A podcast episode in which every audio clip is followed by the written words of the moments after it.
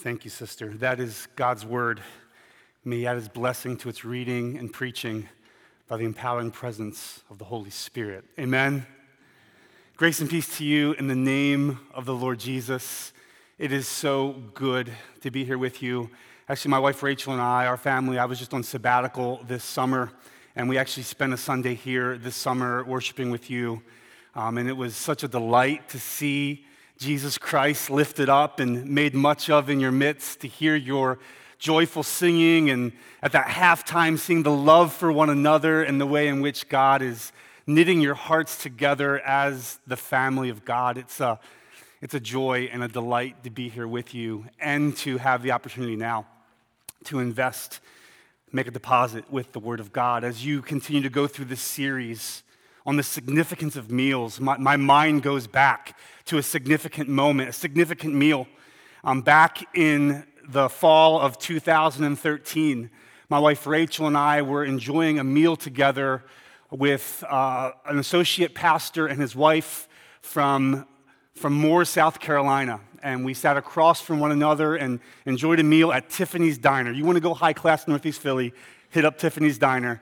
You got to have breakfast at Tiffany's at least once in your life, okay? And so we were sitting there enjoying that meal, and God was meeting with us over that table. God was meeting with us in that conversation, and it was that conversation that kind of became a trigger point, a significant moment in God leading Josh and Miriam to come up and be an intern with us at our church in Northeast Philadelphia, which would eventually lead to Josh and Miriam being here with you.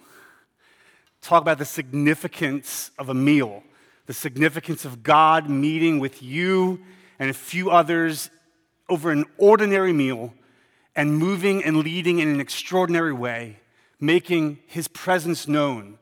And that is our hope this morning as we dive into God's word, that we would see the significance of how Jesus intends to meet with us in ordinary ways, showing us his extraordinary grace. I invite you back now to the text that was read just a few moments ago, Acts chapter 2, verses 42 through 47. And I just want to once again direct your attention to the most significant part of this text that I will be drawing our attention to today, and that is verse 42 and 43. And they devoted themselves to the apostles' teaching and the fellowship, to the breaking of bread and the prayers, and awe came upon every soul.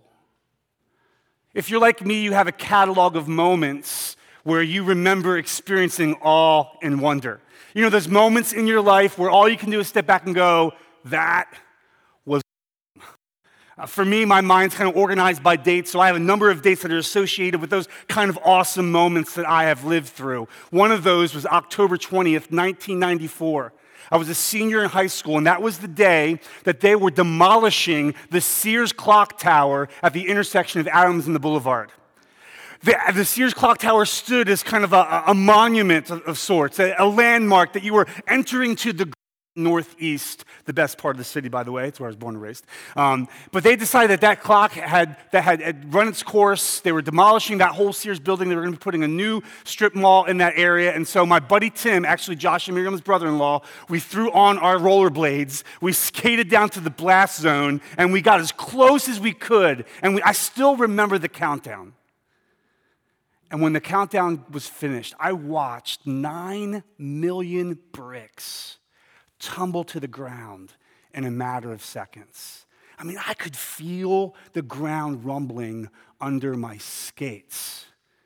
That was awesome. Or how about May 19th, 2001, my wedding day? I mean, I still remember the moment where I stood in the front of the auditorium with my back to the doors, waiting for Rachel to make her appearance. Before we got into all the busyness of taking pictures that day, we wanted to have a moment where I saw her for the first time in her wedding dress. And I heard the doors open. I turned around, and there she was, my beautiful bride. That was awesome. Or how about April 2nd, 2003, September 17th, 2004, September 18th, 2006, the birthdays of each of our three children, Payson, Piper, and Silas. I can still remember holding each one of them in my arms for the very first time. That was awesome. Or maybe some dates you can identify with. December 19th, 2001, the premiere showing of J.R.R. Tolkien's The Fellowship of the Rings. Okay, I mean, those books that I have read and tried to envision them in my mind, finally, they would be on the big screen. I mean, I still remember seeing Gandalf take his staff, plant it on that bridge in the mines of Moria and say, "You shall not pass." That was awesome. Or how about October 26, 2008, Phillies win the World Series. February 5th, 2018, the Eagles win the Super Bowl. Those were awesome moments. But the one that sticks out to me most, February 29th, 1994. I was a young kid growing up in Northeast Philadelphia in a very rough around the edges Irish Catholic family. Through a series of providential events, I got invited out to a youth group that met at the corner of K and Lycoming Streets in Juniata Park. After about a year going to the youth group every Friday night, I finally got invited to go to this big thing these kids were talking about, this winter retreat up in Schroon Lake, New York at World of Life Camp. I remember sitting there that night, hearing the gospel like I'd never heard it before. Not because the preacher was great. In fact, our youth pastor was pretty amazing. But a very regular, plain, direct preaching of the gospel that night was combined with the working of the Holy Spirit. And I repented of my sins and put my faith and trust in Jesus Christ. My life has never been the same. That was awesome. As we consider Acts 2, 42 to 47, we find a local church that is filled with awe and wonder. We just read in verse 43 that awe came upon every soul. This church was experiencing awesome moments. And what we're going to see is that the reason why this church was filled with awe and wonder is because this church was aware that Jesus was among them. Jesus was their welcome guest. Whether in the temple or at home at their tables, Jesus was among them and they knew it. His presence was tangible.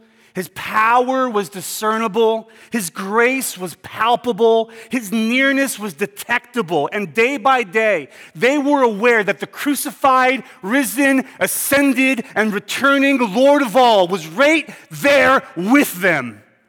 And it was awesome. Day by day, this church went deeper in their awe of Jesus. Because day by day, this church was more and more aware of the presence of Jesus. And that's what you should want, church. This is what you should want, Trinity Community Church. A church that goes deeper in your awe of Jesus because you are more deeply aware that Jesus is right here in your midst. That's the big idea we want to consider this morning.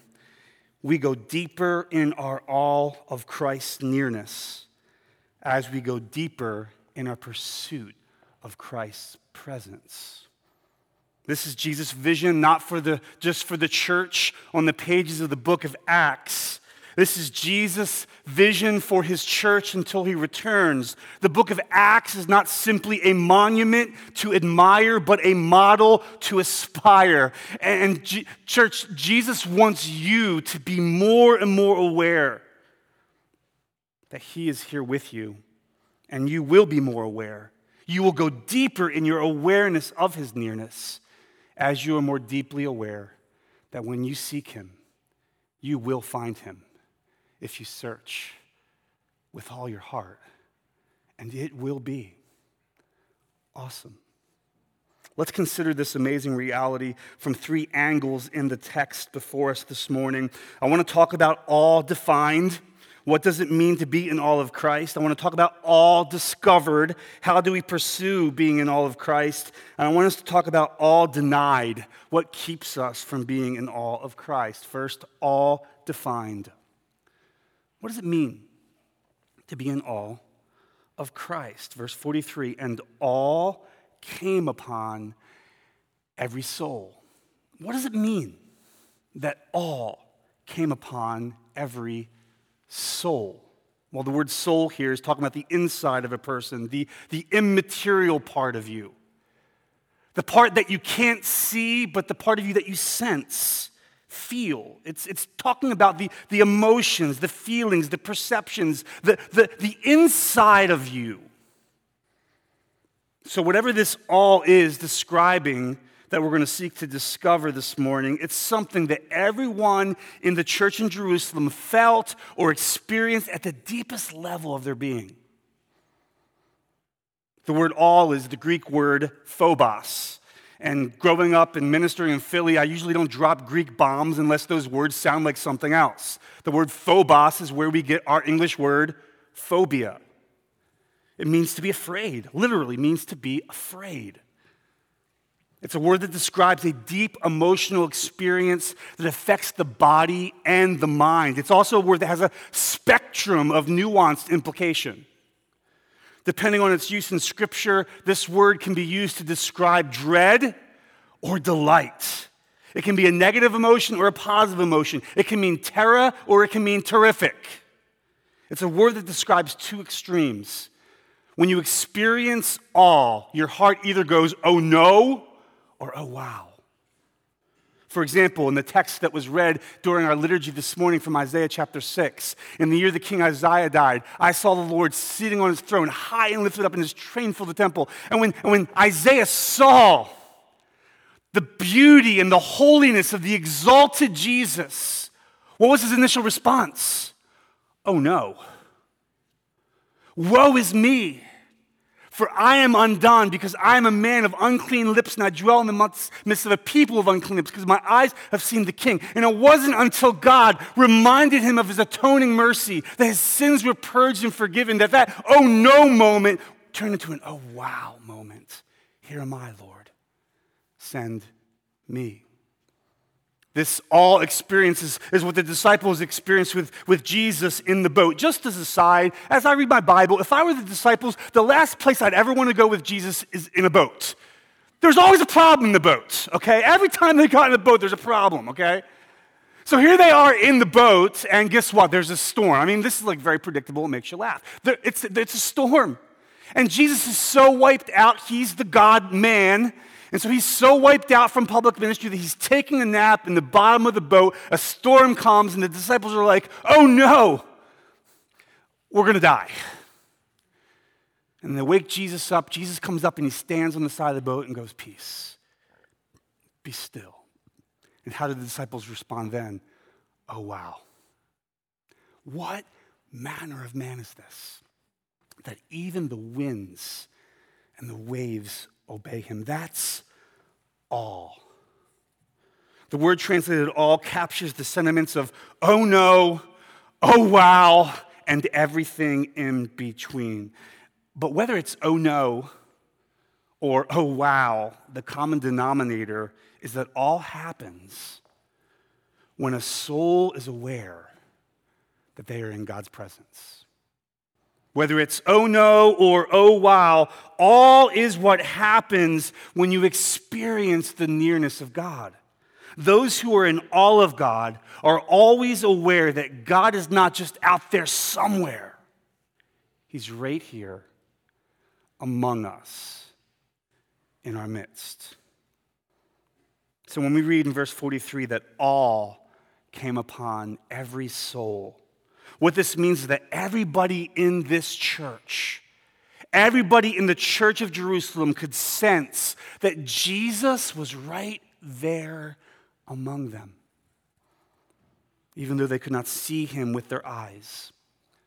They could sense him in their soul. John Stott, in his commentary on the book of Acts, makes the following observation about where this all came from. He says, God had visited their city. He was in their midst, and they knew it. They knew it. God was in their midst, and they could sense it.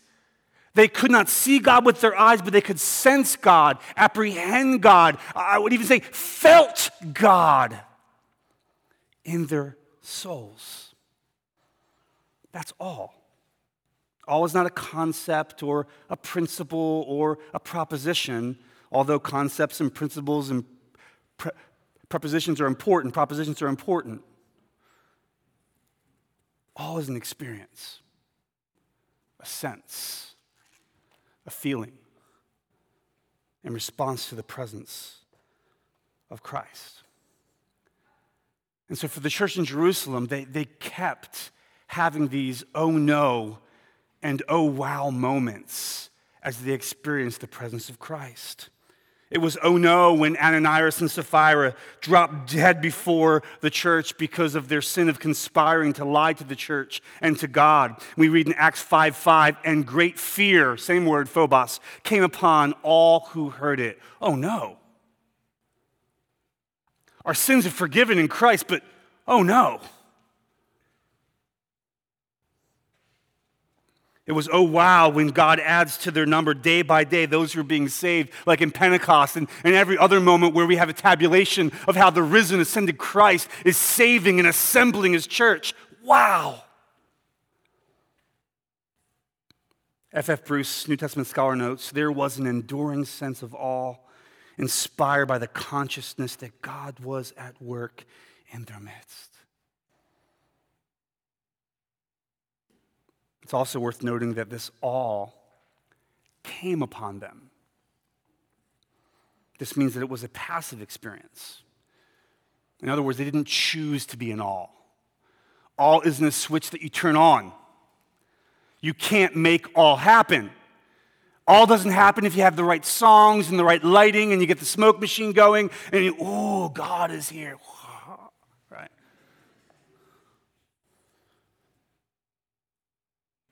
You can't make all happen. All is passive. All came upon them. It's the effect that Christ has on the soul that is aware that he is near, which simply means God makes all happen.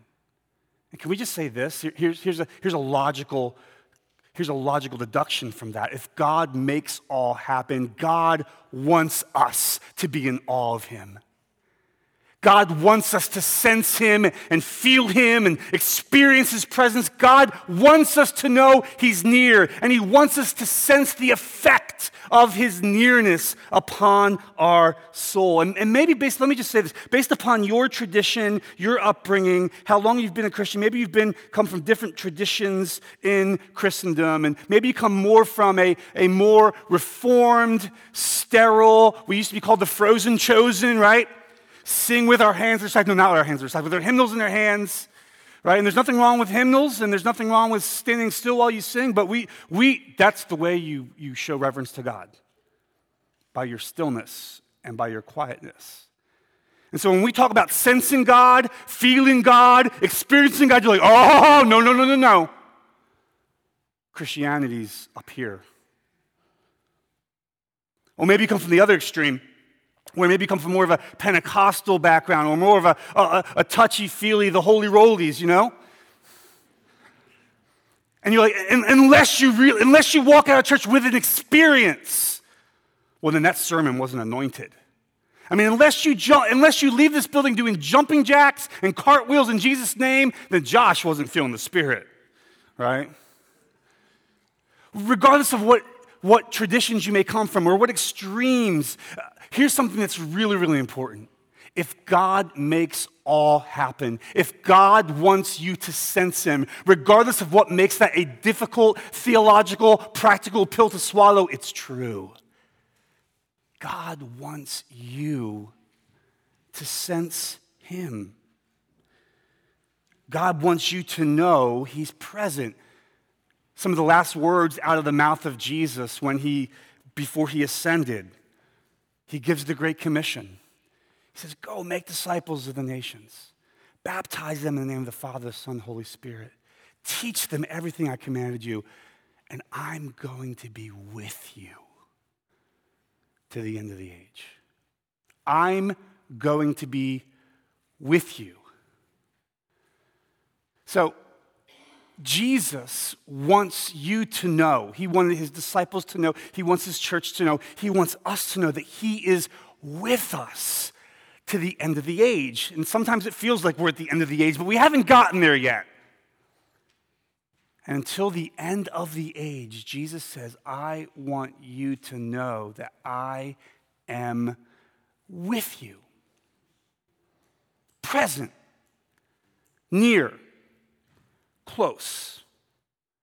Now, if you're thinking on your toes, you might be thinking, okay, listen, that's kind of an odd place for Jesus to say that. I'm with you to the end of the age, right before he ascends, and we're still waiting for him to come back 2,000 years later. So how is it that Jesus is with us, even though we don't see him with our eyes? How can we sense his nearness if he's not here with us, physically, tangibly, touchable? Well, this was something that Jesus really wanted to get his disciples ready for before his ascension. Jesus said in John 14, verses 16 through 18, and I will ask the Father, and he will give you another helper to be with you forever. Even the Spirit of truth, whom the world cannot receive, because it neither sees him nor knows him, for you know him, for he dwells with you and will be in you. Jesus said, I will not leave you as orphans. I will come to you. In other words, church, in between the times of Jesus leaving and returning, the way Jesus is with us is by the presence of the Holy Spirit. The same apostle said in 1 John 3:24, and by this we know that he, that's Jesus, abides in us by the Spirit who he has given to us. And by this we know, very interesting, colorful word in the original language. Doesn't mean just know in your head, but to sense, experience. This is how you know, experience, sense that he, Jesus, is in us, with us, for us, near us, by the Spirit who he has given to us. Meaning the primary way we sense the presence of Jesus as we wait for his physical and glorious return is through the Holy Spirit who's been given to indwell each and every one of us. Jesus doesn't want us to be alone. And he's given us the Holy Spirit to sense his nearness. And so as the book of Acts develops, this is where all was coming from. The church was aware of the presence of Jesus through the presence of the Holy Spirit. And so we also continue to experience the nearness of Jesus through the presence of the Holy Spirit. And that's where all comes from. It comes from experiencing the nearness of Jesus through the presence of the Holy Spirit. So let me just stop back up before we go any further and say this. Let's just be amazed by this. Be amazed by this. Jesus is with us right now. Jesus is here. The one who loves you and gave himself for you. The one who lived the life you could not live and died the death you deserved to die and rose from the dead and ascended on high and has been given a name that's above every name and will come back and judge the living and the dead and make all things new. This Lord of all is here with you this morning. Isn't that awesome? Among other things, it means this. As you go out into the neighborhood, as you go to work, you go to school, wherever you be, and you're inviting people to church, try this one out. Hey, you should come to my church. You know who goes there? Jesus. I've had super awkward conversations with people. I'm not going to go to your church. Church is filled with a bunch of hypocrites. And I usually say first, you're right. That means you'd fit right in. And I said, but there's someone there who's not a hypocrite, who will change your life, and I'd love to introduce you to him. His name is Jesus, and he's with us, and I want you to meet him. Church, Christ is here among you. On the Sundays where the liturgy goes exactly the way it's planned, and on the Sundays when the sound system falls out and the wrong slides are on the screen. Jesus is here with you because he's promised he does not want you to be alone. And what's true about you collectively is also true about you, church, individually. You are never alone. Christ is with you. And I just have a sense that someone needs to hear this morning. You are going through the dark night of your soul. Things have happened that you've not seen or planned or could have ever imagined would be going on in your life right now. And you're barely hanging on by a thread. And Christ wants you to know in those darkest moments when you think you're alone and you're burying your face in your hands and you're crying yourself to sleep yet again, you are not alone. The one who loves you and gave himself for you is with you and in you by the Spirit, and that Lord will carry you through. Church, you are not alone. Christ is here in your midst, and he wants you to be aware of it. Whether you sing this song or not, every time we come together, we are to stand amazed in the presence of Jesus, the Nazarene, and wonder how he could love us, a bunch of sinners condemned and unclean. That's all defined. All is the effect of God on the soul of the one who's aware of Christ's presence. But if we just leave it there, it's a little nebulous. It's a little intangible. Notice second, all discovered. How do we pursue being in all of Christ? And I promised Josh that at some point in this sermon, it would connect with your sermon series. To answer that question, we need to see how verses 42 and 43 relate. And they devoted themselves to the apostles' teaching and the fellowship, to the breaking of bread and the prayers, and all came upon every soul. Here's the connection we're supposed to make. As the church pursued the teaching of the apostles, as the church pursued fellowship in large groups at the temple, and then around the table, house to house, as they pursued the breaking of the bread at the Lord's table, in the house of God at the supper, as they poured themselves out in prayer to God, as they gathered together, it was by pursuing Christ through these ordinary means. Is through pursuing Christ in these ordinary means of grace as they are categorized theologically that all came upon every soul. In other words, the word, fellowship, sacrament, and prayer, both in the temple and around their house tables, were the places where Christ made his presence known, and it was where they were made more aware that the crucified, risen, and ascended God was in their midst. And so as the gospel was preached and the Bible was read, they experienced the nearness of Jesus by the presence of the Holy Spirit.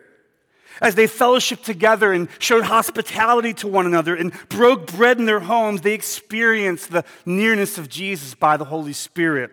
As they broke the bread and drank the cup, partaking in the Lord's Supper, they experienced the nearness of Jesus by the Holy Spirit. As they prayed to God together, pouring out their hearts to God for provision, for protection, for guidance, and even miraculous signs and wonders, they experienced the nearness of Jesus by the Holy Spirit. As they praised God together with glad and generous hearts, they experienced the nearness of Jesus by the Holy Spirit. And as they served the neighborhood, in word and deed, having favor among all the people, they and those they were seeking to reach experienced the nearness of Jesus by the presence of the Holy Spirit. So here's the point for us. The way we discover, set ourselves up for awe and wonder is by pursuing the means where Christ has promised to meet us. It's by pursuing the means through which Christ makes his presence known: the word, fellowship, sacrament, prayer. It is when we pursue the ordinary means of grace that we experience an extraordinary sense of Christ's presence. And when we experience his presence, awe comes upon our souls. So here's the extra application for where you are in your sermon series right now. I believe this is the proper setting, one of the proper settings, to discuss the significance of your kitchen or dining room table. The significance of meeting with someone over an ordinary meal. It is both in the Lord's table and at your table that the presence of Christ can be encountered. It is both at the Lord's table, as we're in the house of God as his guests, that Christ meets with us and moves us to awe and wonder. And it's at your table, in your house, that Christ will reveal himself and make his presence known as your guest.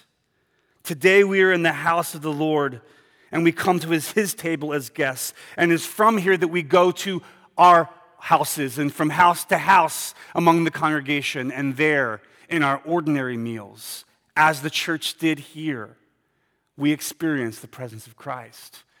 I was so encouraged by Joe's sermon last Sunday. I listened to it online. And that moving passage in Luke chapter 24, where they're sitting at a table and eating a meal. And when Christ broke the bread, he was revealed to them in the breaking of the bread. In a very similar way, as we meet with one another and eat our meals with glad and generous hearts, there will be moments for us as we incorporate Christ into the conversation, as we share in the fellowship we have because of our common bond in Christ. There will be moments around our ordinary tables where we experience the extraordinary presence of Christ as he makes himself known to us through our conversation, through our prayers, through bearing one another's burdens, through words of encouragement, through reading the scriptures, through studying the word, through ordinary discipleship moments around our kitchen tables, Christ makes his presence known in significant ways. And so, do you want to be filled with awe and wonder? Here's one of the ways. Ordinary hospitality with gospel intentionality creates space to encounter the extraordinary presence of Christ. Ordinary hospitality creates space to encounter the extraordinary presence of Christ. Simon Carey Holt, former chef, now pastor and theologian, serves in a church in Melbourne, Australia. I bet their family feasts are amazing at that church. He said the following: hospitality is about providing a space for God's Spirit to move. Setting a table, cooking a meal, washing the dishes is the ministry of facilitation, providing a context in which people feel loved and welcome and where God's Spirit can be at work in their lives. Hospitality is a very ordinary business, but in its ordinariness is its real worth.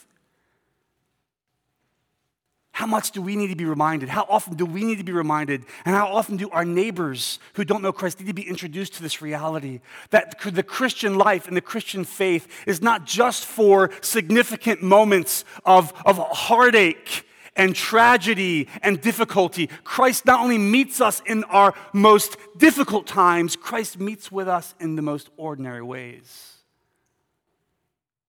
And so hospitality is opening our lives, opening our tables, introducing one another and our neighbors to the presence of Christ. Day by day, this church gathered in one another's homes, eating meals with glad and generous hearts as they welcome Christ as a guest to their table. And it changed their lives. This is how we discover awe.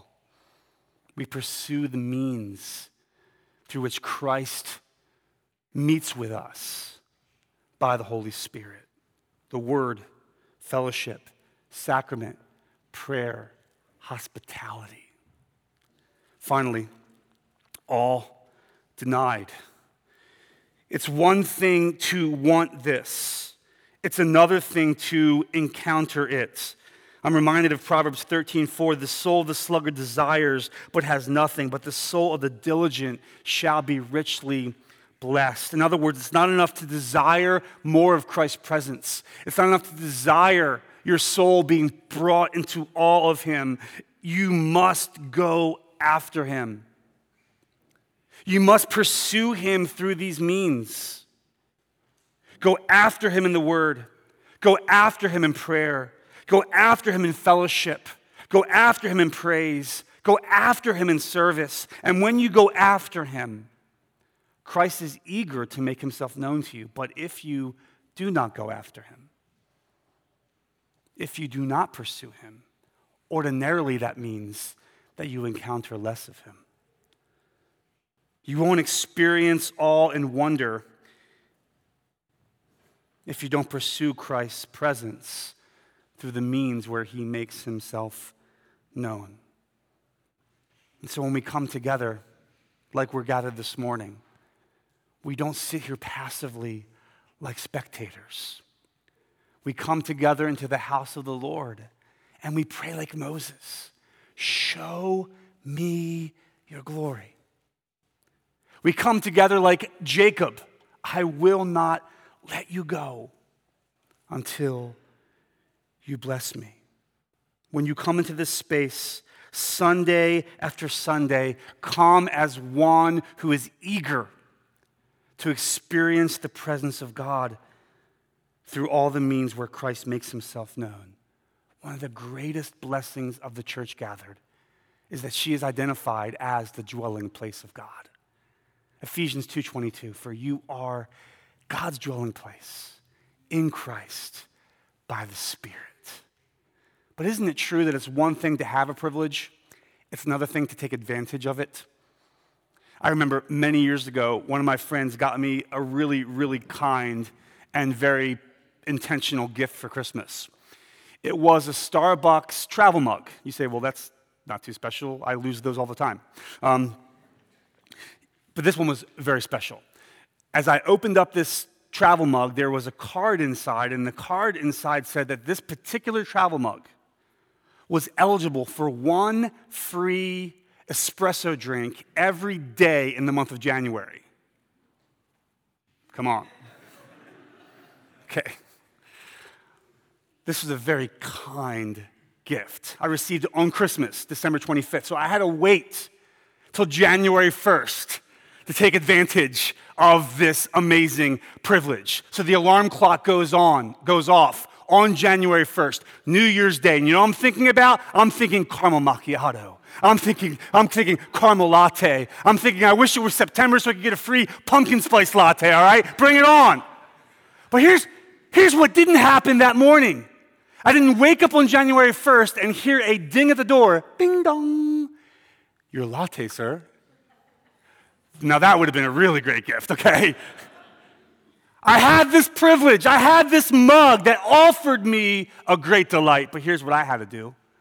I had to grab the mug, get in my car, drive her to Starbucks, and get it filled up. Christ is here with you. What a privilege.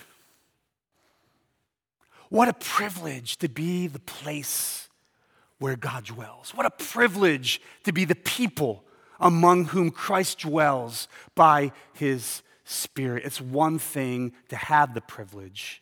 It's another thing to go after it. All is denied when we simply deny ourselves the responsibility of pursuing our great privilege in Christ. A.W. Tozer, in his powerful little life-changing book, I've read this several times, The Pursuit of God, he made the following comment about God's presence. He goes, the presence and the manifestation of the presence are not the same. There can be one without the other. God is here when we are wholly unaware of it. He is manifest only when we are aware of his presence. On our part, there must be surrender to the Spirit of God, for his work is to show us the Father and the Son. If we cooperate with him in loving obedience, God will manifest himself to us. How do we cooperate? We pursue him. We pursue Christ through the means that he makes himself known. The word, prayer, sacrament, your dining room table. You will go deeper in all of Jesus as you go deeper in your pursuit of Jesus through the means that he graciously has chosen to make himself known by the Holy Spirit. Church, may you be more aware that Christ is with you, among you, and in you. And as you pursue him, may you sense him. And as you sense him, may you continually be amazed that he is with you to the end. Amen. Amen. Father, we come to you now and thank you and praise you for this word from your word. We are humbled that sinners like us would have such a gracious privilege to be in your very presence. And we know that the only reason we get to be in your presence is because Christ is ever above before you, pleading for us as our great mediator. His blood has cleansed us from all our sins. His righteousness declares us fit to stand before your presence, faultless with great joy. We thank you and praise you that the Church of Jesus Christ is the place that you intend to dwell until you return in your person to be with us face to face. And we thank you that it's not only when we gather like this, it's when we gather in ordinary spaces and places around the table, sharing meals, that it is there that you make yourself known to us. And I pray that as you make yourself known to us, here at your table and at home at our tables, I pray, oh God, that our hearts would be moved and amazed that you are among us. We pray this in Jesus' name. Amen.